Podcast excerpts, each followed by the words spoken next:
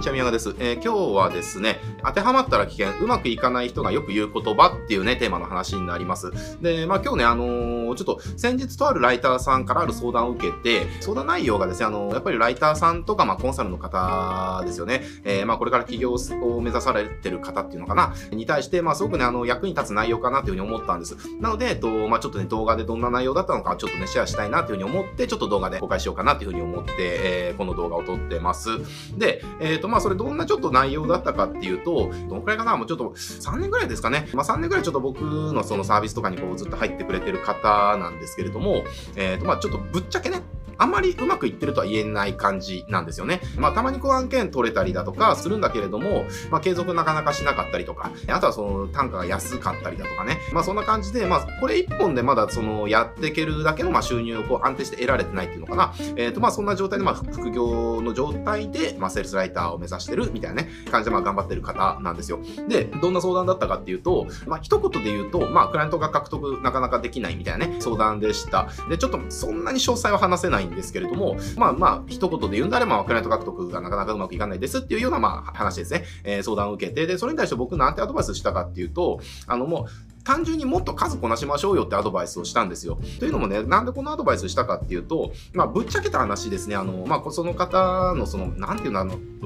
その、行動量自体がそもそも少ないんっていう事実があったんですよね。だからこう、クライアント獲得うまくいかないですっていう相談された時に、じゃあ、どのくらい活動されてますってなった、えっ、ー、と、言うとですね、あの、今月経営者の会合行って、あの、いろんな社長と話しました、みたいなね。で、っていう話なんですよ。あの、それだけですか？みたいなね、えー、感じなんですよ。で、まあ、それだけで、まあ、うまくいくわけないよねっていう、あの、そもそもちょっと量が少なくないですか？っていう、えー、話なんですよね。で、まあ、これ、まあ、確率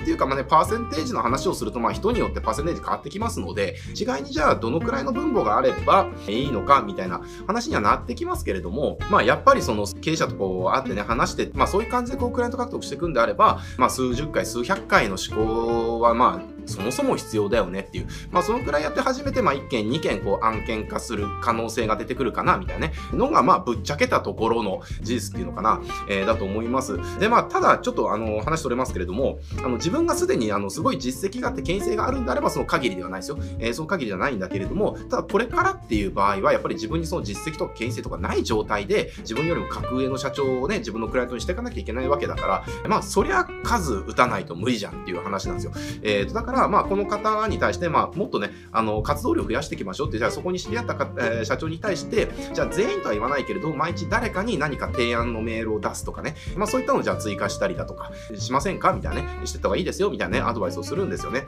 で、まあそれに対して、まあ、その方がね、なんて言ったかっていうと、まあ確かにそうですよねっていう、ちょっと来月はその感じでちょっとやってみたいと思いますっていうふうにまあ言ってきたんですよね。だけれども、やってみますって言われた時に思ったことがあって、それ何を思ったかっていうと、まあ多分やらないだろうななっていうふうに思ったんですよ。えー、で、それなんでかっていうと、その方からその相談を受けるのって初めてじゃなかったんですよね。まあ3年ぐらいちょっと、まあ毎月ではないですけれども、まあ数ヶ月ぐらいのスパンでこう相談をね、受けてたので、まあまあこれまで言ったらまあ数、まあ十、十何回ぐらいか、な、なるのかな、えー、まあ相談を受けてたわけですけれども、やっぱね、その中で、この相談、同じ相談自体ってもう何回も出てきてるんですよ。その時が初めてじゃなくて、もう過去同じ相談何度もされてるんですよね。えー、で、何度もされてて、何度も僕はあの、もうちょっと数増やしましょうっていうね、えアドバイスをしてて、そのためにやってみますってなってるけれども、結局やらずにまた同じ相談をしてくるっていう状態だったので、まあ今回もどうせやらないだろうなっていうふうに思ってたんですよね。だけれども、やっぱりね、あの、なんていうのかな、問題は、じゃあなんでね、やらないのかっていう話なんですよ。じゃあその方からしたら、まあ実際のところわかんないですよ。実際のところわかんないけれども、その、うまくいかないんですっていうことに対して、じゃあ僕からね、あの、じゃ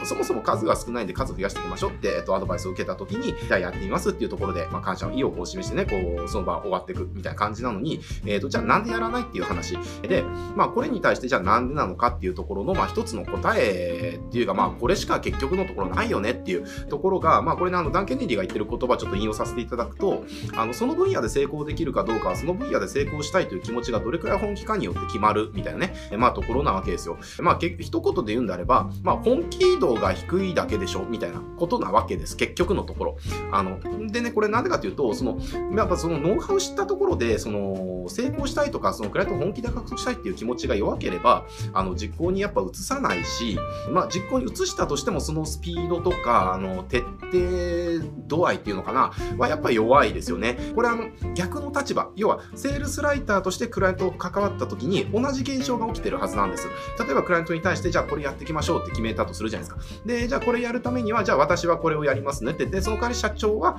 これを準備してくださいねって、これをやってくださいねってなったとして、じゃあこれいつまでにお願いしますって言って、じゃあその日になっても来ないから確認したら、ごめん、忙しくてやってなかったんだっていう。で、その時に、じゃあこっちは何を思うのかっていうと、じゃあやりたくないんだったらやらなきゃいいじゃんっていう、多分心の声としてはそう思うこと多いと思うんですよね。で、じゃあなんで社長はやれなかったとかっていうと、えー、それをやりたいっていう本気度がないからやらないだけなんですよ。で、これあの、普通に一般的に考えて、自分が本気でやりたいことって止められてもやりますよね。えー、だし、何時間やってても苦痛じゃないじゃないですか。えー、わかりやすいところで言うと、もうゲームが好きすぎる子供とかね、まあ今だったら大人の方が多分ゲームに依存してると思うんだけれども、なんでしょうね、もう時間忘れてやるとかね、あのもう12時に寝ないと明日朝起きれないのに、えー、ついついもう夜中の3時までやっちゃうみたいなね、とか、あとはもうなんか休憩時間のためにスマホ開いてなんかやるとかね、まあまあ、そういう感じでその、もうこれ以上やっちゃダメなのに、えー、もうそれが好きすぎて本気だから、もうついついやってしまう、もう止められてもやってしまうみたいなね、えー、結局本気の状態っていうのはそういう状態なんですよ。だけれども、その本気じゃない状態っていうのは、そのやれって言われても結局本気じゃないからやらないんですよね。え、だから、結局は、じゃあ何をやればいいのかが分かっててもやれない状態っていうのは、きっと多分本気じゃないんだろうなっていう、えー、本気度が低い状態っていうのかな、なわけですよね。まあ、それに対して、まあ、ほとんどの方がやっぱその時間が足りないだとか、そのお金が足りないんですとか、その自信がないんですとかってね、言うと思うんだけれども、でも事実として、周りから見た時に、で、になるはずなんですよね。いや、もうクライアント獲得したいんです。で、そのためにはもうこれをね、あの、やっていく必要があるんですと。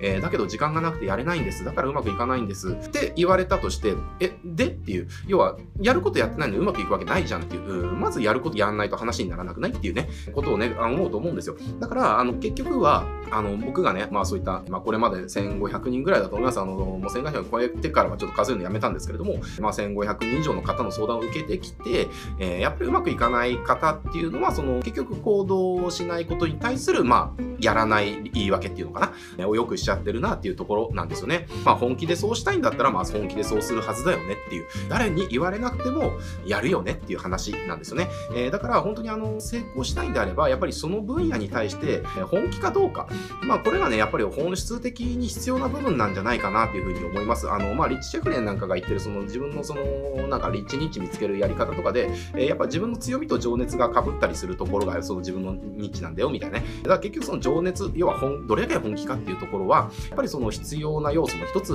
だったりするわけですよ、成功するための。だから、自分がじゃあ本気になれる、じゃあジャンルは何なのか、自分が本気になれる相手は誰なのか、自分が本気になれる方法は何なのかっていうところで、自分がやるべきこととか、アプローチしていく相手とかね、えー、まあそういったのを決めとかないと、損得だけで決めちゃっても結局本気じゃないからやらないから、あの結果結果が出ないみたいなね、えー、ことが起きるわけです。なので今日の話を聞いて、まあ、水割りのいい話じゃなかったと思います。多分おそらく人によってはイラッとした話だったと思うんですよ。だけれども、やっぱり事実として、あの、行動しない理由のほとんどっていうのは、それに対しての本気度が低いからっていうのは、これはもう事実かなっていうふうに思います。なのでね、今日の話聞いて、そのピンときた方というか、あの、ちょっとドキッとした方は、えー、やっぱり自分が本気になれることは何なのかっていうところをちゃんとね、あの、明確にして、そこに対して活動していくっていうね、え、ことをやってもらえると、やっぱりあの、自分のその行動スピードが勝手に上がって、で、行動スピードが勝手に上がればね、あの、成果が出るスピードも勝手に上がってきますので、ぜひちょっとね、あの、一度見つめ直してもらうといいかなっていうふうに思います。で、最後ちょっとね、ダン・ケネディがこれに関する言葉で、またちょっとね、別の角度の言葉を教えてくれてるので、ちょっと紹介したいと思いますけれども、まあ、成功の確率は言い訳のうまさと反比例するみたいなね。要は成功の確率が高い人っていうのは言い訳、まあ、しないよみたいな話ですね。で、成功の確率が低い人っていうのは、まあ、言い訳が上手い人みたいな、ことなわけですね。えなので、あのー、まあ、今日の話を聞いてちょっとどう思ったかっていうのはわかんないんですけれども、えまあ、そういう観点で、えちょっと自分のことを一度見つめ直してもらうと、また、あの、違う発見があるんじゃないかなって思うんでね、えー、ぜひ時間とって一度見つめ直してみてください。はい、じゃあ今日これで終わっていきますけれども、このチャンネルですね、あの、こうしたライターさんとかコンサルの方向けですね、えー、これから起業しようとしてる方が、まあ、どういう風にしていけると、あの、起業しやすいのかみたいな話たくさんしてますので、えー、ぜひチャンネル登録して、他の動画もチェックしてみてください。はい、じゃあ今日これで終わっていきます。ご視聴ありがとうございます。